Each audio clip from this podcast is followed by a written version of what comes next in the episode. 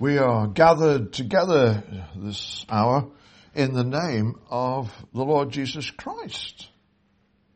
We are here to worship Him.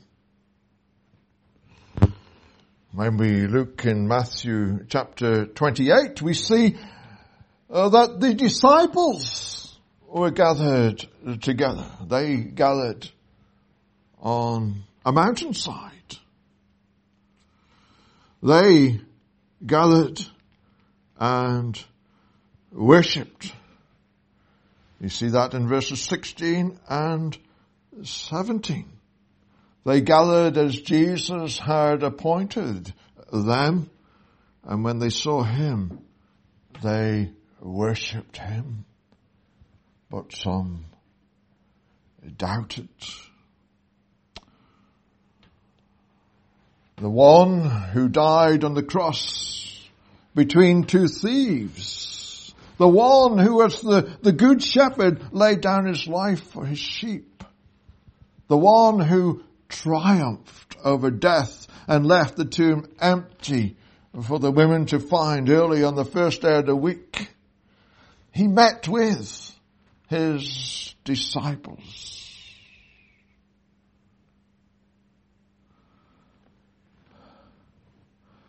The focus in Matthew 28, as verse 11 tells us,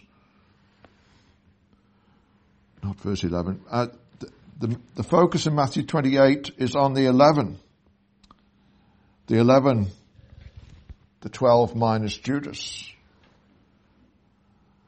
But verse 7 tells us that the angel had said to the woman, He goeth before you unto Galilee there ye shall see him.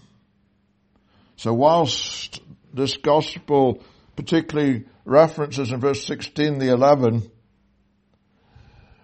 it is clear that there were many others there too on that occasion and it's quite possible that this was the time when above 500 were gathered, which the apostle Paul tells us of in 1 Corinthians uh, 15. Jesus had called his disciples together to prepare them for their future, for living out their lives for his glory after his ascension. And so it is that we are gathered together and we have daily lives to be lived. We spend time here. But then we go out, we go home. We have many other responsibilities in the week. Just as Jesus was preparing his disciples. So this time of worship is a time of preparation for every other aspect of our regular lives. It is good for us to hear and learn what Jesus said. I want you to notice in particular, we haven't got time to, to, to draw out everything that's in this passage, so we just have to touch upon a few points. Verse 18, Jesus said, all power, all authority is given unto me in heaven and in earth. All power.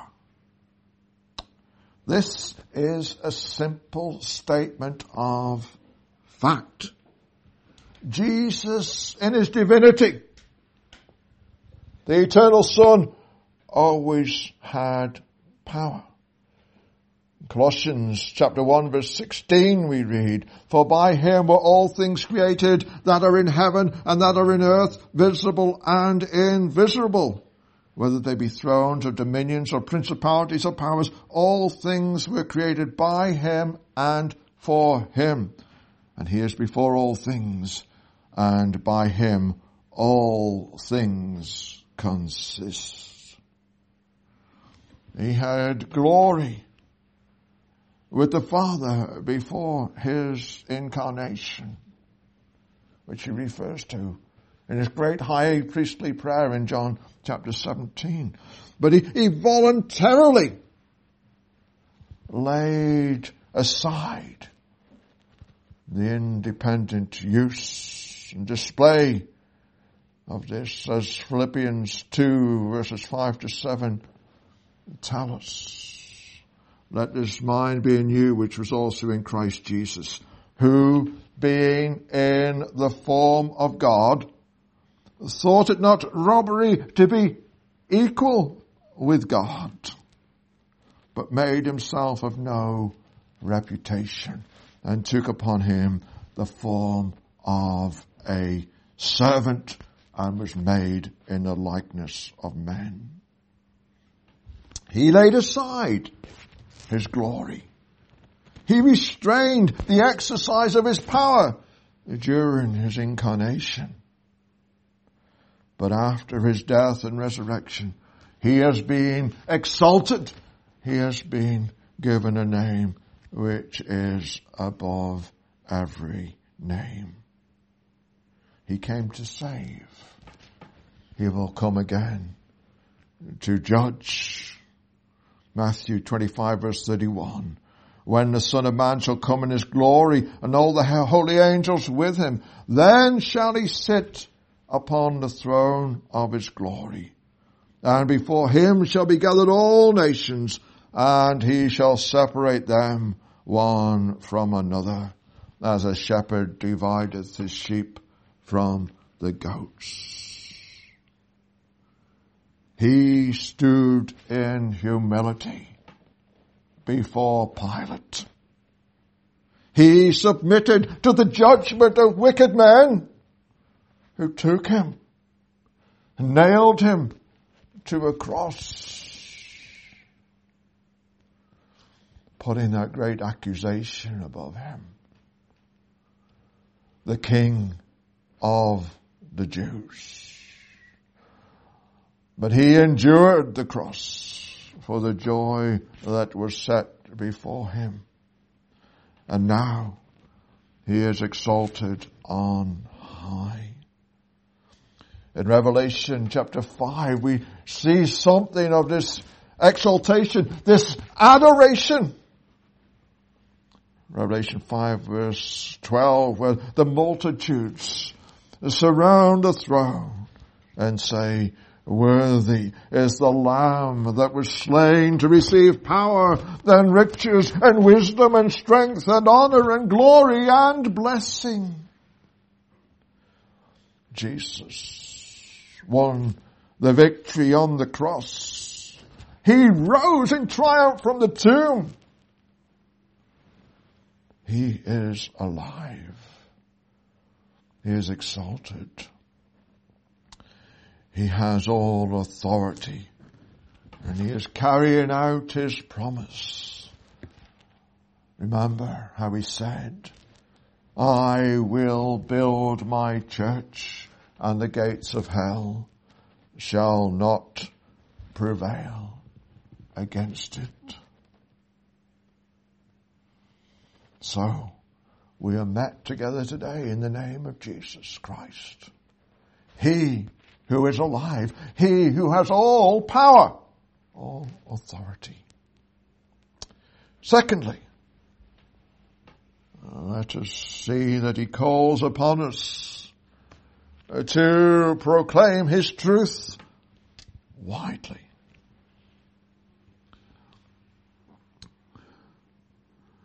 Verse 19. Go ye therefore and teach all nations, baptizing them in the name of the Father and of the Son and of the Holy Ghost. Go and teach all nations. Go and make disciples of all nations. In the light of His authority, Jesus commands us to proclaim the good news to every nation and to make disciples wherever we are. The disciples saw Jesus. When they saw him, they worshipped. That was very good, very appropriate. But it is not all we are here for. Meeting together is essential. Hebrews 10 verse 25 should always ring in our ears. Not forsaking the assembling of ourselves together as the manner of some is, but exhorting one another, and so much the more as you see the day approaching. However, we are not here as some sort of private members club. We're not here as some sort of religious community separated from the world around us. And we are not to be people who only express our hope in Jesus whilst we're gathered together privately. We're not to be people who only ever deal with the subject of God, His holiness, His law, His grace and His mercy whilst we're in these four walls. We are here to be witnesses for Jesus Christ, the King of Kings and Lord of Lords. We are here to proclaim His wonderful truth, to tell people why Jesus came and died on that cross, to declare that He rose in triumph from the tomb. The facts of who Jesus is, what He has done and what He has taught in His word of truth are to compel us to witness in a world around us. Go therefore, and teach. We are to be constrained by the love of Christ. We are to be moved with compassion for people like us who are like sheep without a shepherd. Making uh, disciples means explaining what God's Word says. Telling people about the Lord Jesus Christ, who He is, what He's done, why He died, why He rose again, and showing them that apart from faith in Christ, they are hopeless sinners before the angry God. They will have to bear the wages of sin. They will have to bear the punishment due to them. Fairly and squarely, all by themselves. But they, if they repent and believe, will be saved, will be redeemed, will be set free, will receive new life in Christ. We are faced with a problem today in the world. Our modern culture has rejected God's standards of right and wrong. Many sins have been redefined as acts of love. Yet we know that God has not changed. His law, His word has not altered. He has defined what is right and what is wrong. Just look at the Ten Commandments. They encompass every area of life in principle. Many of our society's problems today stem directly from this rejection of God's principles. Many suffer from the consequences of repressing the truth in unrighteousness. They suffer the consequences from repressing the feelings of guilt that should be theirs for breaking God's law. For trying to pretend that everything is wonderful when they are facing disaster. The consequences of sinful actions are seen all around. To take one very simple example, people who get drunk with alcohol suffer from hangovers. And if they do it regularly, very often, they will damage and destroy various parts of their bodies.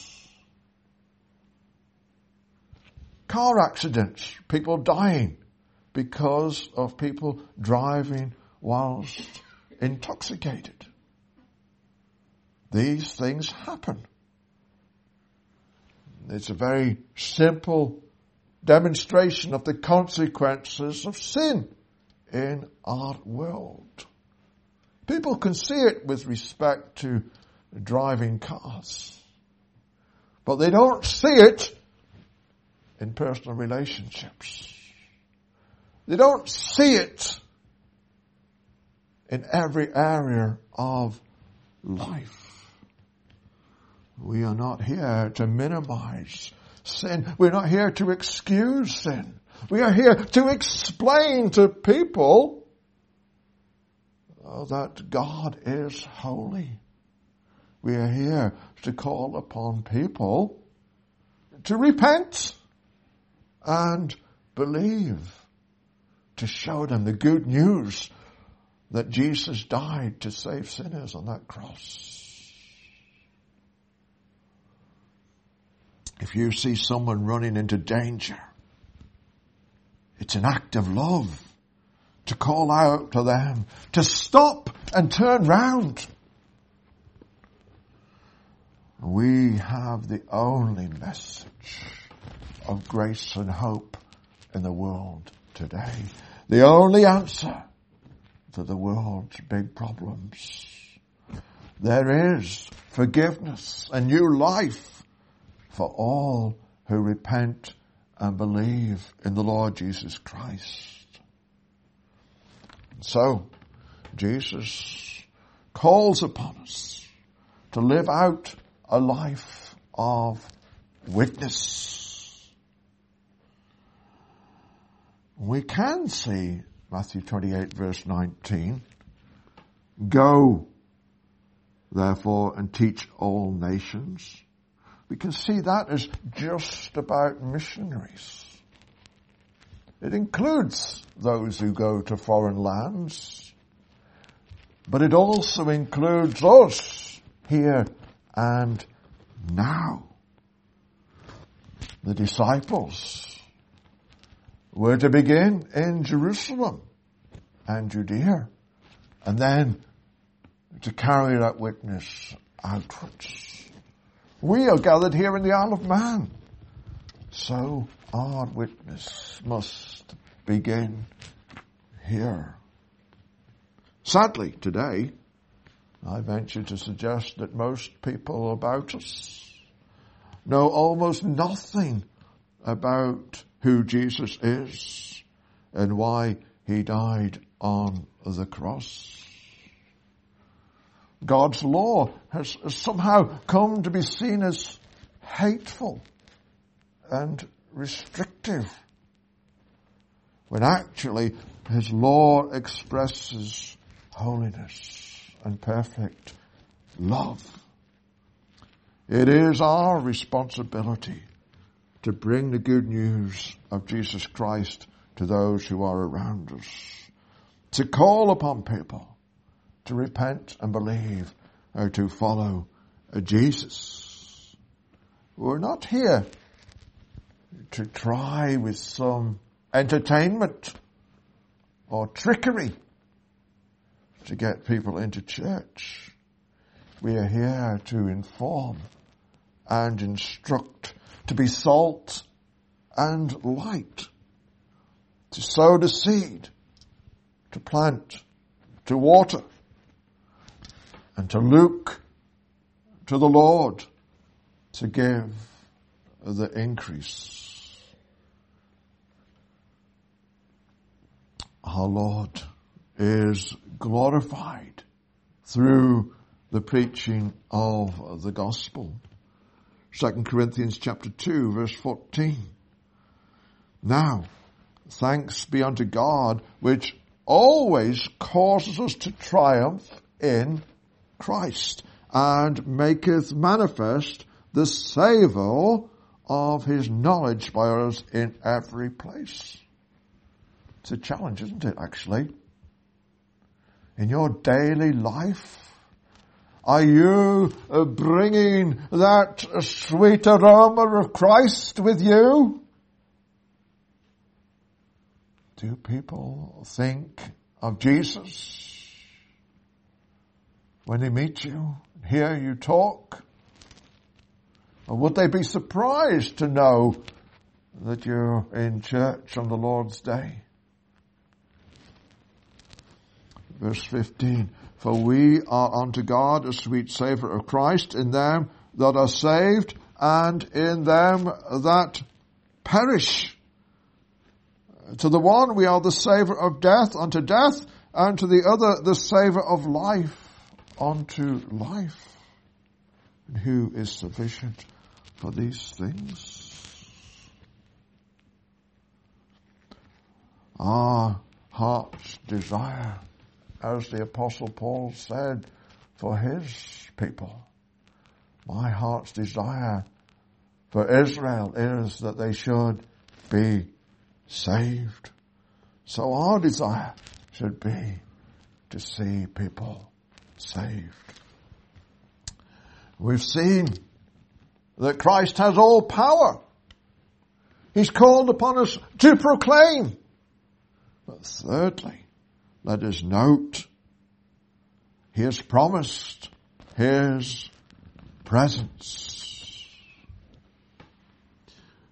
Verse 20, teaching them to observe all things whatsoever I have commanded you, and lo, I am with you always, even unto the end of the world. Amen. We can proclaim His truth with confidence because He has promised us His presence. When the Lord Jesus was with his disciples during his earthly ministry, his presence was limited geographically.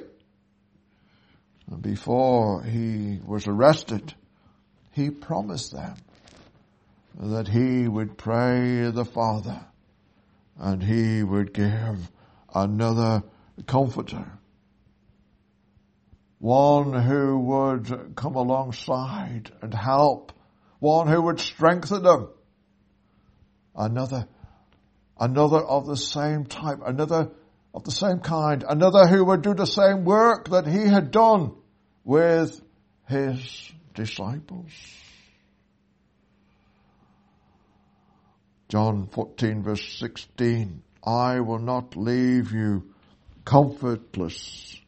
I will come to you. I will not leave you as if you were orphans. I will come to you. And the promise of his coming is clearly seen in his resurrection. We see that as he met with them in Matthew 28 on that mountain. But as John MacArthur says, in another sense, this is a reference to the mystery of the Trinity through the coming and indwelling of the Holy Spirit of Pentecost. Jesus would be back. Paul says in Romans 8 verse 9, Now if any man have not the Spirit of Christ, he is none of his. The triune nature of God is clearly taught in scripture. Deuteronomy 6 verse 4, Hear, O Israel, the Lord our God, the Lord is one. That's an absolute truth. However, scripture also makes clear uh, that there are three who are God. One God, three persons, blessed Trinity. We see that in verse 19 of Matthew 28. Baptizing them in the name of the Father and of the Son and of the Holy Ghost. It's reminiscent of our Lord's own baptism, where the Holy Spirit descended upon the Son and the voice of the Father was heard. Three persons, one God, one God, three persons. It is by the presence of the Holy Spirit uh, that we have Christ with us uh, today. We must never lose sight of Christ's presence with us. We must never lose sight of the fact that He has called upon us to be witnesses because He has all power, all authority. We are here uh, to witness to His wondrous truth. This age, this time, it is not some sort of gap between His ascension into heaven and His coming again. This is the day of grace when through the witness of his disciples and the work of the Holy Spirit, the Word of God accomplishes his purpose. He is building his church. Every day, our lives are to be a time of going, of living out our lives as unto the Lord, whatever we are doing, of seeking to make disciples. We gather for the ministry of the word, for the breaking of bread, for prayer and fellowship. But then we go out to live our lives amongst the people around us to proclaim Jesus Christ as the only hope for sinners. The only hope for you. I have to ask you, what about you? Have you repented and believed? Have you come and worshipped the risen Savior? Is Jesus Christ your Lord? He died on the cross. He was buried, but he rose in triumph on the third day. Let us, by his grace, proclaim his good news. Christ Jesus came into the world to save sinners. I'm a sinner. I am trusting in his finished work at Calvary. Jesus is my Lord. We have that assurance. Whosoever shall call on the name of the Lord shall be saved. Amen.